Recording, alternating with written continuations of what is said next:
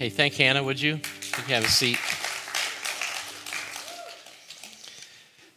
Thanks for being here, Hannah. So, if you're online, uh, you didn't get to hear my eloquent and moving, powerful introduction of Hannah. Um, Hannah's uh, worship leader at Denver Community Church. We know her through our friendship with Danny Ortley, and uh, we're really glad that she could be here today.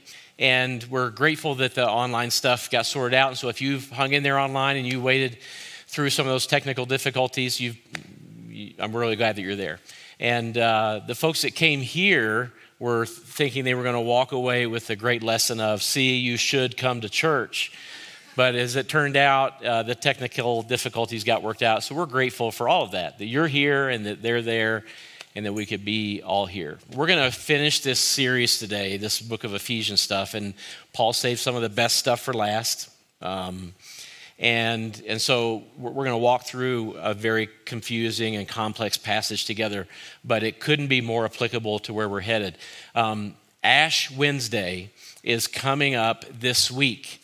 And so I sat down with a friend to talk about Lent uh, over the last week, uh, a friend who doesn't know a whole lot about Lent. And so we talked about uh, the connection between Lent and, uh, and this, this friend had actually just made a trip to New Orleans. And so we were able to tie in the, the events of Mardi Gras. So you don't know much about Lent, then you might not know about Fat Tuesday and Mardi Gras and all of the celebration down there that doesn't look very religious at all, but lo and behold, it has roots in a religious uh, liturgical calendar. Tuesday, Fat Tuesday, followed by Ash Wednesday, where we begin the long, slow walk toward the cross. And so Wednesday night, We'll gather here in this room for a special Ash Wednesday service. We'll talk about what Lenten means, what repentance looks like, and why we would even practice that and impose restrictions or self denial in our life. And so you can come here, you can watch online. We'll be online as well then, um, probably with audio and everything. And, and if you're here, then we will use ashes uh, from previous years, actually. Um, because we don't have palm leaves. It's just another, another grief of loss, if you will. We, we don't have palm leaves from Palm Sunday of 2000. Normally, what we do is take those palm branches and burn them and make ashes. But now we have to go back in time a little bit and use some ashes that we've had. We never use all of our ashes, they're stored in my office in a little place. And so we'll go back and use some older ones. Um, and this sounds a whole lot like the last year that we're relying on previous. And so that's Wednesday night, 7 o'clock in this room. Hope you can be here. Next Sunday is just sort of a standalone week. We'll, we'll, be done with Ephesians. We'll be getting ready to start a Lent series, but you're going to hear from Will French. And so, if you've heard Will French, uh, one of our leaders here in the church, uh, preach before, then you're in for a treat. You do not want to miss it. I'll be with my family in Estes Park and I'm going to be there because our oldest son, Austin, is, well, one week from today, he gets married. And so we're pretty excited about that. Yeah. And so Maddie, our uh, soon to be uh, daughter in law, we just love her. We think she's just the best in the world. And, and, uh, and of course, we're excited about them. And it'll be a, a, small wedding, just family. And we'll gather up there at the YMCA of the Rockies in a little chapel and have some dinner together and, and have a party. And so I can't wait we're, we're really we're really jazzed about it. We've been waiting for this for a while. So we're very excited, and uh, you can pray for our family as, as the week rolls on. Yesterday, we thought, we're so glad it wasn't this weekend. You know, I mean, you, know, you would think maybe, right? have a wedding on Valentine's Day or whatever. And this morning, it's about minus eight in Estes, and so we're really glad. Next week's supposed to be uh, like a massive heat wave. It's like 36 degrees. So, um, Ash Wednesday and all that. So, Paul begins this last section of, of Ephesians. And if you have had any friction this year with anybody else, another person, or where you work, then he's going to talk about it. He's going to talk about why that friction matters and what you can do about it. He's going to even talk to you about what you should think about that friction. If you're a leader, what Paul says in Ephesians 6 is such an incredible big deal. And most leaders have no idea what to do with these verses. And so you maybe you lead at home, maybe you lead in an organization, maybe you lead in your HOA or with friends. Everyone leads somewhere. And so this applies to you no matter who you are. Um, if you have anybody in your life that you are responsible for, like kids, direct reports, uh, somebody you're giving care to. Um, what Paul talks about here is, is such a big deal. And most people, again, have no idea what to do with these verses and they just kind of give them one color and we move on and they miss what's actually going on in the world. And so, aren't you glad you're here and tuned in? Uh, here's how he starts this passage. He uses the great word that everybody loves to hear in a sermon. Finally, he says, finally, and then he says this be strong and in the Lord and in his mighty power. So when Paul does this, it's the first indication that he gives that you're going to need some strength to do what you need to do he's talked about all kinds of things in your life. He said, you know, uh, husbands and wives submit to one another. Uh, dads, don't exasperate your kids. And slaves and masters, he even gets some advice about that. And he talks about all of these incredibly complex, in fact, the most difficult relationships you've ever had in your life are wrapped up in the people you work with or for, or the people you live with that are part of your family and he says these simple statements in Ephesians 5 that make it sound like, well, that's just what you do. Dads, don't, don't exasperate your kids, knock it off. As if that were going to be that simple. He says it, you do it. But now, when he turns the corner to begin finishing his letter and uses this word finally, which is there in the Greek, and it means, you know, with these final thoughts, he's going to give us the first indication that what you're doing is really, really hard. It doesn't matter whether you're raising kids, just trying to survive in a marriage through COVID and lockdowns and work from home and stress at work and all kinds of layoffs and financial insecurity. It's really, really, really hard. It's so hard that the analogy that he uses is the only appropriate analogy. So he says, Be strong in the Lord and in his mighty power. And then he says this put on all of what? Say it with me. What? God's armor. Online, you can say it at home so that you will be able to stand firm against all strategies of the devil. And so, the only analogy for what you're doing, for your life, for your relationships, for your marriage, for your kids, for your work, the only analogy Paul can use that fits is one of a battlefield. That's the only one that works. And he says, you, you, you're engaging in a battle that's intense and strong, and it's a really big deal, and it's incredibly difficult, and you're going to get wounded. You're going to get hurt. You're going to have trauma. I mean, we know so much more about battle now than Paul knew in the first century we know what PTSD is. Well, they had it then, they just didn't have a name for it. They were still people and they were still engaged in all the things that we're engaged in as well. But we understand the psychology and the heart and the mental anguish behind all of the struggles that we experience. And Paul says, Look, I know I made it sound easy in chapter five. I, I, know it just was just a statement, you know, submit to one another in love as if, oh, that's what you're going to do. You're just going to do that. But here's what I want you to know it's so hard, you're going to need armor. And the reason you need armor is because there are strategies of the devil. Really, a direct translation would be strategies of evil. And you're opposed. There's something that comes against you. And he's going to talk about what that something is. But right now, you just need to know there is something that is against you. So when you feel like you're trying to make progress and you get shoved back, it's true, you are. When you just think, oh, why does everything have to be so hard? That's why. Why does it feel like I'm going uphill? That's why. Why is there friction? Why is there such difficulty? That's why. Because what you're trying to do is hard. It is difficult. It is painful. And you have all the trauma, all the PTSD that anyone who has ever lived or drawn breath has. And so, That's why you're weary. That's why you need rest.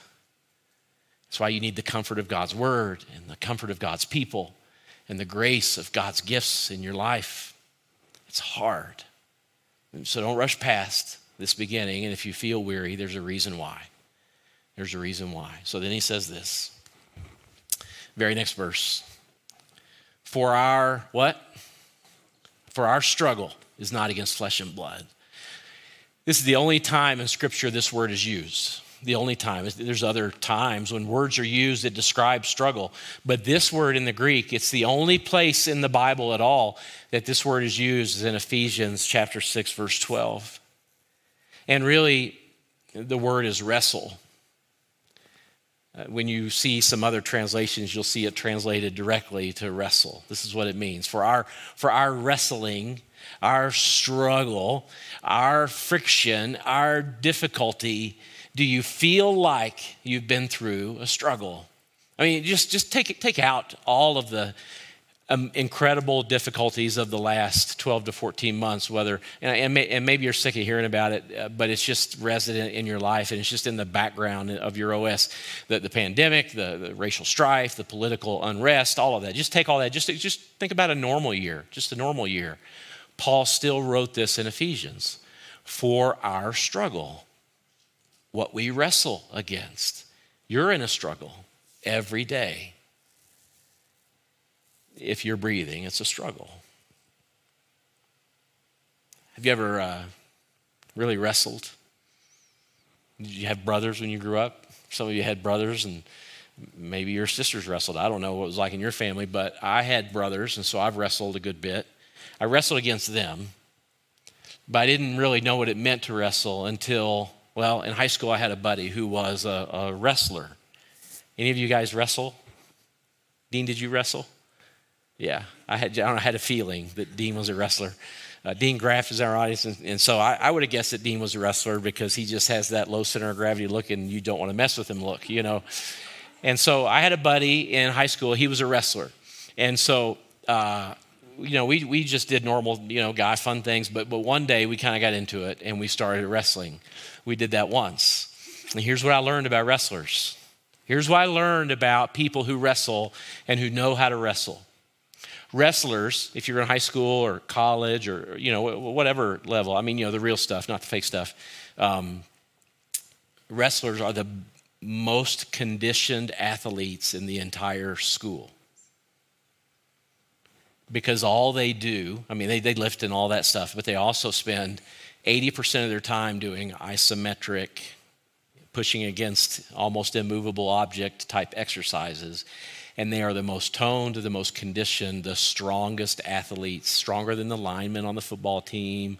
They're stronger than anybody doing anything else in your school. They are the strongest because they push against immovable, seemingly things all the time. And that's what I learned when my buddy Brian and I went at it. He toyed with me and just fiddled until he wanted to be done with me. And then I found out the second thing about wrestling when he was done with me. A little bit of skill takes you a long way. And so he did one little flippity flippity headlock thingy, and there I was down for the count. It was over. And I thought I was in better shape than he was. I mean, I was four inches taller than he was. I weighed at least 20 pounds more than him. And he did with me whatever he wanted to do toss me down, and that was it. This is what it means to wrestle and the wrestling that you're doing is intense and it's involved. It's the struggle that you're in, and it's real. But now Paul is going to say something that is a deep, enduring truth that you and I will miss and will push right past it if we don't mean to. For our struggle is not against what? Say it with me flesh and blood. It's a Jewish saying, a Jewish idiom. And we know what it means. We don't need it explained, really. We, we, we know what he's saying. Our struggle is not against flesh and blood. What's flesh and blood? Well, I am flesh and blood, more flesh than I want to be, but I'm surely flesh and blood. You're flesh and blood. Our struggle is not against what? A person. Our struggle is not against a person. Now, I want you to let this sink in. So we're going to stop and go a little slower here because if the only thing you get out of today is this one idea, then we will be better people for it, better followers of Jesus for it. Your struggle, your fight, the wrestling that you're doing right now, whatever the wrestling is, whatever you're trying to get done, whatever resistance you feel, whatever you're trying to accomplish right now, your struggle is not against flesh and blood. Your fight is not with another person. It's not. If this truth is not deeply lodged in your heart and in your mind, if you don't take this idea from Ephesians 6:12 and turn it over in a thousand different ways and ponder this and figure out how it applies to your relationships, then you will make mistake after mistake after mistake in your relational interactions with people because you will mistakenly believe that your fight is with them and it's not. And you may say, You don't know anything about my fight. I don't have to. Paul didn't either. He didn't need to either. Your fight is never with another person. And I know, I know where our minds go. They go to these places of, yeah, except for, nope, not, not except for. But what about, mm, doesn't matter. I know, I know. You have your story, and your story is different than anybody else's, and that's absolutely true, and it's unique. But what Paul said is enduring and is true, and it is capital T truth, and it's true for all people, all places, in all times, no matter where you are. Your fight is not with another person. But you haven't seen the way they came at me. Oh, no, I did. I saw it. They came at me the same way. You don't know what was said. I got a pretty good idea. I've seen a lot. Your fight is not with another person. Now, the sooner you quit arguing with yourself over this truth, the sooner you get to the good stuff. But I know that this truth is a pill that is hard to swallow. So take the time that you need. Because if you go past it too quick, you'll come back to the truth that, you know what, it isn't. I mean, it is, except for that person I divorced or that boss that I've got, except for my neighbor that I can't stand, except for this family member that I don't want to be in the same room with. Then just go back to this idea and you wrestle with it all you want. And then come to the conclusion your fight is not with another person. And until you come to this truth, and own it yourself, you will always fight the wrong battle. You don't want to fight the wrong battle, do you? aren't you tired enough? You got energy to spend? I got stuff for you to do at my house. You're looking for things to fight with? I can give you a list. Your fight is never with another person. Come on, if this isn't true, let me just seal my case up for you, okay? If this wasn't true, then how in the world could Jesus, in good conscience, say something like this? But I tell you, love your what? Enemies. Why would he say that? If your fight is with somebody else, somebody else that you feel like is way off track or super aggressive to you or been very, very hurtful to you or whatever it is, why would Jesus say to you, Name that person, name what they did, and then Jesus says this But I tell you, love, agape love, your enemies. What does that mean, agape love? It means that you want for them what is morally best, you want for them what is socially best, that you want to use your resources to benefit their well being and make them better off, more loved, more forgiven, more connected to God. That's agape love. Why would Jesus tell you to use your resources on someone else's behalf if they are against you and they need to be what? Defeated. It would be irresponsible, wouldn't it? It would be completely irresponsible and antithetic to everything that Jesus teaches, unless your struggle is not against flesh and blood.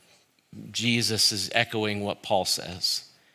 And so you need to know that your fight is not with another person.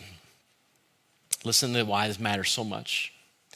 If this truth isn't deeply lodged in your heart, then you will have anger, emotions, eh, stuff you don't know what to do with, and you will believe that it's meant for another person. You'll have anger because you're in a struggle. You need armor because you're in a struggle, because you are in a world where a battle has ensued and continues every day. And you're going to get tired, and you're going to be sad, and you're going to be angry, and you're going to have emotions that you don't know what to do with, and they're there. And if you don't believe this, well, here's what happens misunderstood anger and aggression always finds a target. Always. Are you ever in a conversation with somebody and you're expressing your opinion about something that happened earlier in the day, had nothing to do with them, and you get a little animated, maybe a little ramped up, maybe your voice goes up in volume, maybe you even get a little red in the face, and they maybe stop you and say, Wait, wait, are you mad at me? Has that ever happened to you? And they say, No, I'm not mad at you. Even when they say they're not mad at you, it sounds like they're mad at you. No, I'm not mad at you. And then they say, I'm mad at them. Well, it seems like you're mad at me. Well, no, I'm not. I'm just upset. And then they calm it down and take their anger a different way. Why? Misunderstood anger and aggression always finds a target. Always. And so when you believe that your enemy is another person, when you believe that your struggle is in fact with flesh and blood, then you're going to do damage to someone who is made in God's image. And that damage comes in the form of words, attitude, harmful behavior, aggressive attitudes in your heart. Because your anger is going to find a target. You don't know where to put it it's going to come out. It's a bullet, it's a loaded gun. Somebody's going to make that trigger go off. And when that happens, carnage happens. It's violent. You've seen it happen. You've been on the receiving end of it. And my guess is you've been on the giving end of it. We all have. Why? Because we have misunderstood who our enemy is. Say this whole verse with me and, you know, let's say it together. Online, maybe you don't know, the cameras work both ways. I can see you in your living room. So say it in your living room, or, you know, a few of you are in weird places, but that's cool. I'm good with it. Here we go. Let's say it together. Are you ready? For our struggle is not against flesh and blood. Say it one more time. For our struggle is not against flesh and blood. If you can take this truth and lodge it deeply in your heart, then it will transform how you think about relationships. Not the normal, everyday good ones, the ones that have the most friction and difficulty. And if you can do that, well, then it gives you the ability to live out the greatest commandment with so much more authenticity. What is the greatest commandment? Well, there's two, Jesus said love the Lord your God with all your heart, soul, mind, and strength, all that you are. And then there's a second, and it's just like it, Jesus said love your what? Neighbor as yourself. You, you, you, mean my irritating neighbor? Yeah, yeah, yeah. You mean the one that voted for him? Yep, that one too. You mean the one that, yep. Who's my neighbor? Every person I come in contact with who crosses my path. You can't live out that commandment unless this is deeply embedded in your heart. And one more little tip if you don't put this deep and ponder and think about this over and over again, when it matters most, you'll react like somebody else is your enemy. This takes time and it takes layers to really put it where it belongs. So, if our struggle that we're in, that we need armor for, if we're in a battle, and Paul says we're in a battle, you need armor. He's going to give a whole list of armor if you are in a battle and you need armor and you are wrestling and you are about a struggle and it's not against other people, what is this struggle against? And he gives us an answer. And it's a big, long answer. And we're going to take just a little bit of time to walk through this because this is transforming, as important as the truth we just stumbled over. And this is what he says. He says this For our struggle is not against flesh and blood for we are not contending against flesh and blood. I went to the Revised Standard Version, a little bit different in the first part, but here's the rest of the verse. But here's what our struggle is against it's against the principalities, against the powers, against the world rulers of this present darkness, and against the spiritual hosts of wickedness in the heavenly places the vast majority of this verse, in fact, I'll say all of this verse, is greatly misunderstood. And for most of us who follow Jesus, we have no idea what to do with it. We, grow up believing, if we're in a church and you, maybe you're familiar with this verse, or maybe you've read a little Frank Peretti uh, back in the day and you remember this phrase, this present darkness. Um, I remember reading Frank Peretti's books when I was in, I don't know, college, I think it was. And I, I remember thinking, this, this is mind blowing. And it opened my eyes to the spiritual battle around us of unseen forces. Absolutely transformative, really good stuff. I'd never thought about that way before when I was, I don't know, 21, 19 years old, something like that. And then that's where this ends. This this whole verse means to us well there's there's evil and there's demons out there and they're against us and we can't see them and they trip us up. And we believe that. You know the devil made me do it and i understand that the devil is real. And if you have a what would be a, a biblical or christian worldview that's not a surprise to you and you understand it but that is only one piece of what this verse is talking about let me break it down into a list for you just to help you understand and get you on the same page with me. So I just bulleted the things that Paul talks about. It's the same content of the verse, just with a few articles left out. For we're not contending against flesh and blood, but we are contending against principalities and powers and against world rulers of this present darkness and spiritual host of wickedness in the heavenly places. What does all this mean? Well, you know what two of the four mean for sure, and they're not that hard. We'll start at the bottom and work our way up, okay? At the bottom, spiritual hosts of wickedness in the heavenly places. Scripture teaches us clearly that evil is real, Satan is not an idea, that there is a contingent of God's creation that is unseen. And a part of that contingent, angels, demons, and all the like, there are some that are evil and fallen. The scriptures tell the story.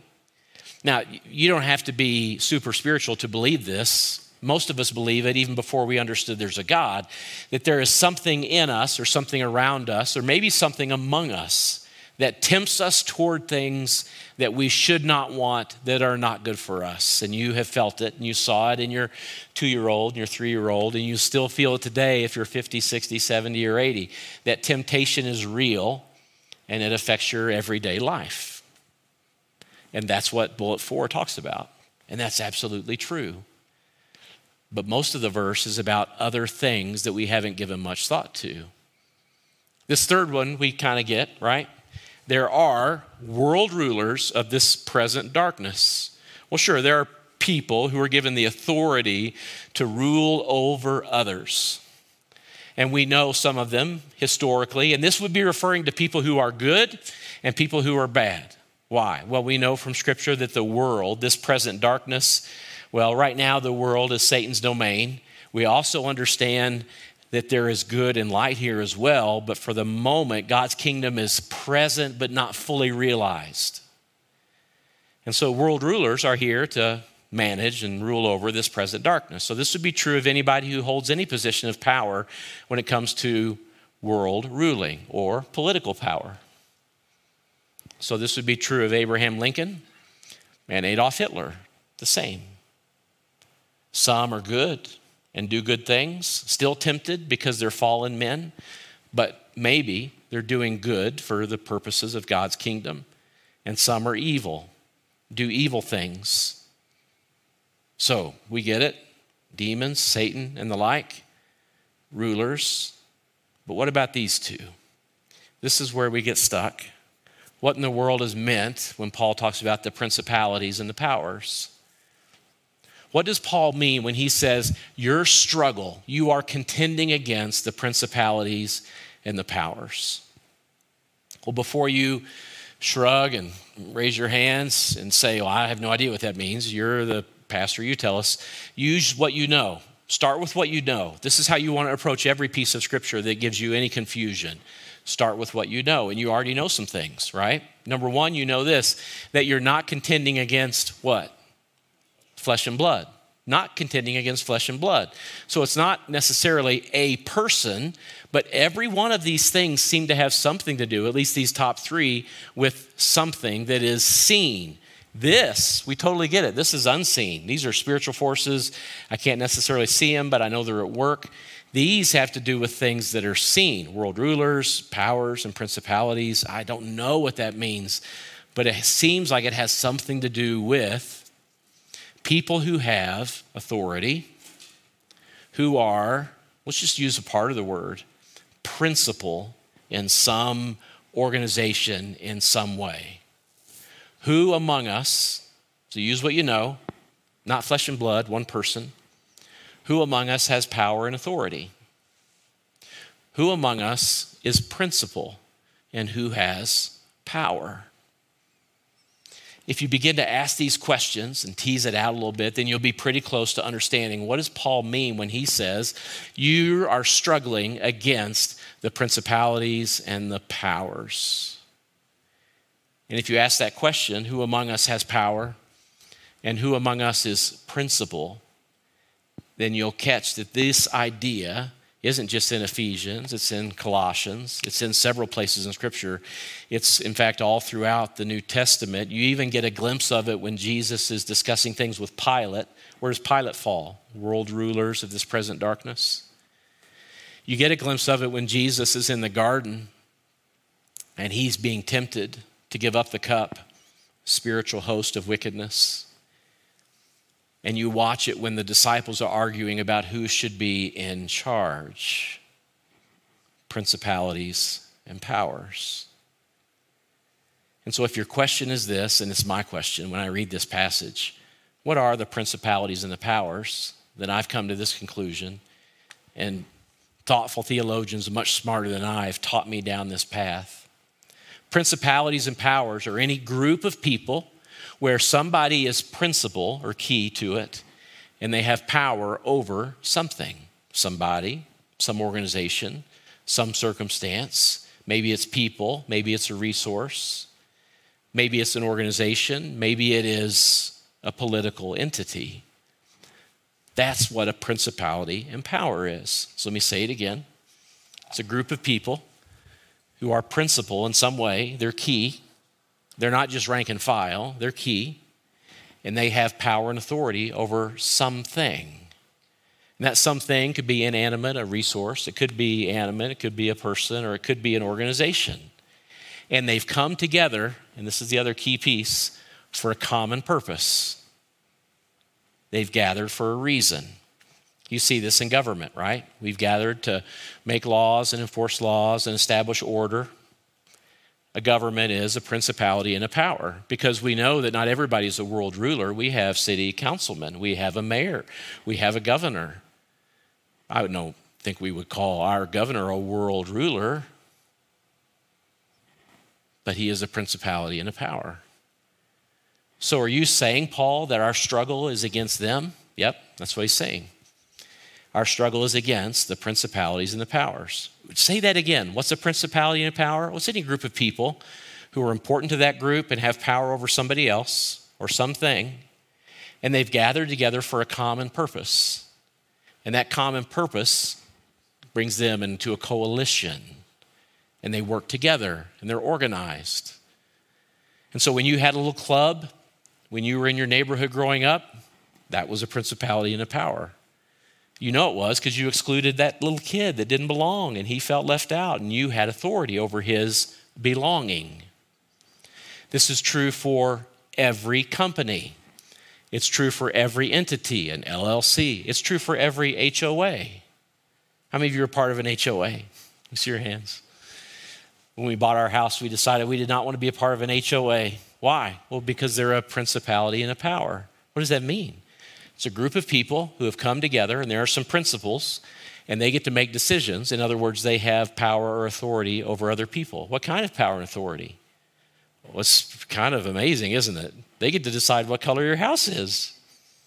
Are you kidding me? In America, land of the free, home of the brave, somebody gets to decide what color you paint your house? Well, Paul would say that is a principality and a power. It's a government, it's a political party, it's a movement. Any movement is, any organization, any company. An HOA, as I said, even churches, even a church is a principality and a power. Now, here's why this matters why Paul says that we contend against them. When we contend or our struggle is against principalities and powers, we recognize that some of the principalities and powers that you know of, and your mind's catching up, you're able to name a few of your own that I didn't list. Some of them are good and do good things. Wellspring that we partner with here at the church, they are a principality and a power, and they do good things for good people, and they meet needs that are very important for all people to be met. But they still are a principality and a power, and some are what we would say, let's use good church theological language, redeemed, like some churches. And they do good work or good nonprofits, Habitat for Humanity, you name it, good things. Some don't do good things. Some use their power to serve the needs of the few, and they are fallen. In fact, all principalities and powers, they are just like people. They were created to be good, created to do good work, and created to bring about the kingdom of heaven on earth, just like you were. But just like you are, you are also fallen and need to be redeemed. In fact, our tendency is to do selfish things for ourselves, for our own good. That's the same for every organization that has ever existed. But the hope is that they would be redeemed and do good things. These are just like us fallen, but in need of redemption. They're just like us. They're subject to temptation and subject to doing bad things for bad purposes, just like us. Here's a couple of examples. My friend is redoing his kitchen, and he got all his appliances in. One was the wrong appliance, so he got them all delivered to his garage. And then he realized one was the wrong thing. It was on back order. Everything's on back order. Everybody's building and all that kind of stuff. So he had to send it back. And he's waiting for the one appliance that is now on back order. He had to wait three months for this appliance. All the while, these other appliances are sitting in his garage and he's waiting for the install to happen. Finally, yesterday, the new appliance arrived and they unboxed the other ones. They unboxed his brand new designer level, beautiful dishwasher, very expensive dishwasher, and they pulled the box off. And the front of the dishwasher has this incredibly massive dent right in the front. It's ruined, just destroyed the installers who worked for the company that sold it to him, the, the store that sold it to him, said they, they put the box right on immediately and said, We won't install that. We won't touch it anymore. It's damaged. You need to call, call the company. So he called the company. When he calls the company, he's talking to somebody who works in what? Customer service. That's right. And this person on customer service, they, they are very compassionate, very hopeful. They want to meet his needs. And they talk to him, and he's not really talking to a person, is he? Who's he talking to? A company. His struggle is not against what? Not against flesh and blood. His struggle is against principalities and powers. We've said that all companies are a principality and a power. So we won't name this company, but it was GE. And so so this company that sells this appliance, they have an objective. What's their objective? I'll give you the short answers. Their objective is profit and viability. They're a publicly traded company. And he calls and says, I have a damaged dishwasher and you need to send me a new one. And of course, we want their compassionate, heartfelt response to be, What is your address? That's not their response. What they want to know is, is this my responsibility or not? Why? Well, if it was just me and I just was giving it away, I would absolutely give you a new dishwasher. That's what I want to do, but I can't do that. I have to talk to my what? supervisor, uh, I'm going to need to talk to your supervisor. And so he does. Then he talks to the supervisor. Is he talking to a person? No, he's talking to a company. Three hours on the phone with a company to find out that it's not their responsibility. Why? What's his contention? Who's he, who's he struggling with? Who's he wrestling with? Is it flesh and blood? Nope. He's wrestling with a set of policies, a set of ordinances, a set of rules. They all have a script, they all have a limit to what they can do, even though they're people with full free will and they can choose whatever they would like. But they can't because they're in the context of a principality and a power. This happened to me last year. Series of healthcare things that span two years, two different deductibles, about four different providers and nobody wanted to say that the money we had paid belonged to the other entity. Have you been in the quagmire of healthcare payments and insurance payments? Were you dealing with a person? No. You were dealing with what? A principality and a power. Well, I thought they were nonprofit. Well, they are, but they just can't give it away. And so they're going to deal with you in the way they would deal with anybody else. We will not give you anything that you can absolutely, beyond the shadow of a doubt, incontrovertibly prove that is yours.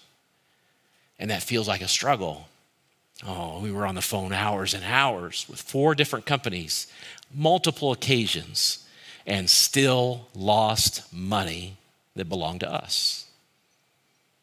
Our struggle is not against flesh and blood, it's against principalities and powers. It's against uh, a political party that you disagree with. It's against a county government that is mandating certain things that you don't agree with. It's against a company that you've worked for for years that you have to go with your hat in hand asking for a simple vacation. That's your struggle. And that's what Paul's talking about. The world is filled of principalities and powers. Now, if you begin to get your mind around that, then you will begin to put these pieces together. Have you ever noticed that some organizations seem to have a soul or a personality? Have you noticed that before? It's true, they do. It's not a soul like eternal. Organizations have a have a, a, shelf life and they begin and end. Unlike us, we are eternal. We'll spend eternity with, with God. But organizations have a soul uh, well, we call it a culture. And you've noticed this. A company has a culture, families have a culture. Families are a principality and a power. Some families have the culture of secrecy, some families have a culture of joy and grace and forgiveness. Every principality and power has an ethos, a DNA, we just had a candidate in who you'll get to meet in a short period of time. We'll send out some communication. Candidate for our, our student pastor. And we, we met with the leadership team, we met with volunteer teams, we met with the staff. And I asked the same question in every one of those gatherings so that this candidate could hear about our culture, our ethos, our DNA as a church. And I had every group explain to this candidate uh, with various questions what is the heart of our church? And they all described the same thing. How could that be? How could there be 20 different people who look at this thing, this church, and describe it in the same way, with the same heart, with the same culture, the same ethos? Why? Well, you've been around, you know. It's easily seen, easily identifiable. And so, what happens with principalities and powers? Listen close I don't know who you work for or what your family's like, but like people find each other. People who want profit, people who will do anything for profit, they find each other and they form a company or an entity, and that's their goal. And it's the values that drive who they are. Churches who want to grow beyond measure just for the sake of growth, nobody says it that way, but they exist. They find each other and they form a church. Principalities and powers are people who gather for a common purpose. And so, what does that even mean? So, what? Let's say you have a good working understanding of what this is all about. Therefore, what? First of all, that's your struggle. That's what you're struggling against. You know that there's temptation out there. You know that there's some rulers out there that you have some issues with. And you vote and you're active and politically engaged. But these are the source of your daily struggles. And if you understand your struggle, well, you're halfway home. Halfway home. Here's the second thing all of you are connected to some of these principalities and powers. And God's hope and ideal is that they would be redeemed and used for good purposes, just the way you were redeemed when you surrendered your life to Jesus. And so the principalities and the powers that you're connected with, well, it's your job not to argue with your boss or the or lord it over your direct reports. Jesus would say, That's not how we work. Jesus would say, We redeem the powers, we redeem the principalities. What does that mean? It means we want them to do good things, have good values, and you represent the values of the gospel wherever you are with whatever organization you lead. If you lead an organization, then this is a massive deal for you. Huge, really important that you understand it and get your mind around it. And that's why it matters. Most people, the friction in their life could be brought into these two buckets. These two things, they're there, they affect us every day but these affect us in, much, in the most intimate of ways. For we are not contending against flesh and blood, but against principalities and powers, against world rulers and spiritual hosts of wickedness. All of this is what our struggle is about. And so Paul tells you to understand this struggle and then put on your armor. And so if I were you, I would spend some time this week in Ephesians 6 as you get ready for Lent to ponder the armor. Here's one piece of it as we wrap up. Stand firm then with the what? With the belt of truth buckled around your waist. Have you had a few moments this year when you've been searching for truth? Have you? Trying to figure out well, how many cases are there really? I mean, really, does a mask even do anything? Have you been looking for the little t truth that exists out there and believing that that truth is going to guide you or protect you in some way. Well, what happens if you don't have the truth helping you? Well, sounds like you walk around with your pants down, right? Stand firm then with the belt of truth buckled around your waist. It cinches everything together. This truth is important, it's key, and it will keep you safe and it will keep you protected. What is the truth? Jesus and Pilate asked each other. What is truth? Well, Jesus gave you that answer, didn't he?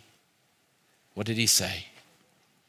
He said, well, Thomas was saying, you know, Jesus, we want to follow you. Jesus said, well, you can follow me. In fact, I'm going to go. And then Thomas said, we don't know where you're going. And Jesus said, you don't need to know where I'm going because I am the way. I am the what? The truth and the life, That's what Jesus said. He is the truth. Oh, the truth isn't who you should vote for. That's, that's whatever. You can figure that out. You're smart, thoughtful, politically engaged people. The truth isn't what happened in Washington or what's happening in downtown Denver. The truth isn't whether or not you should or shouldn't be living this way or that way. The truth is Jesus. And Jesus guides you towards truth. In fact, He is the only truth, capital T truth, that will matter for your entire life, for all people, all places, all times. In fact, at one point, Jesus said, Look, I am the truth. And then he followed it up later with, And if you know the truth, if you know me, you will be what? Set free. And if I have set you free, you will be free indeed. Let me guide you through some prayer, and Hannah's going to lead us in a song before we're done. Lord, this is our hope and our prayer today that the truth of Ephesians 6 will lead us down a different path. So we walk away with these ideas today, Lord, that our struggle is not against another person. We believe that to be true. Our struggle is against the principalities and the powers, against those who rule us in evil and wicked ways the entities that they represent. And our struggle is against the unseen forces that tempt us, trip us up, and thwart us along the way. So, there are many in our church that lead in various ways. Some that lead nonprofits, some that lead their own for profit companies, some that oversee and have the responsibility for the, the benefits of employees, some that lead in their communities, in their neighborhoods, in their families, some that lead in schools and teach and shape the hearts of others. Lord, we come to you today believing that you are indeed the King of Kings, that you have established the church that we may know each other, walk with one another, and that we may shape the lives of the people that we get to love. And that we would do so not by power or authority or might or struggle, but that we would do so by agape love that lends our resources to their benefit. Lord, this is our hope and our prayer that we would live lives that would be honorable and that would represent the depth and the truth of this verse. And so now, Lord, as we sing these lyrics to close out our time together, may these words resonate deep within our heart and soul. We sing the story of the gospel, and that we would be your called out ones of the church. And as we live this way, would you give us a vision of what it means to contend and struggle against the principalities and the powers? And as we do so, Lord, shape us and form us. We ask all of this in the power of your name.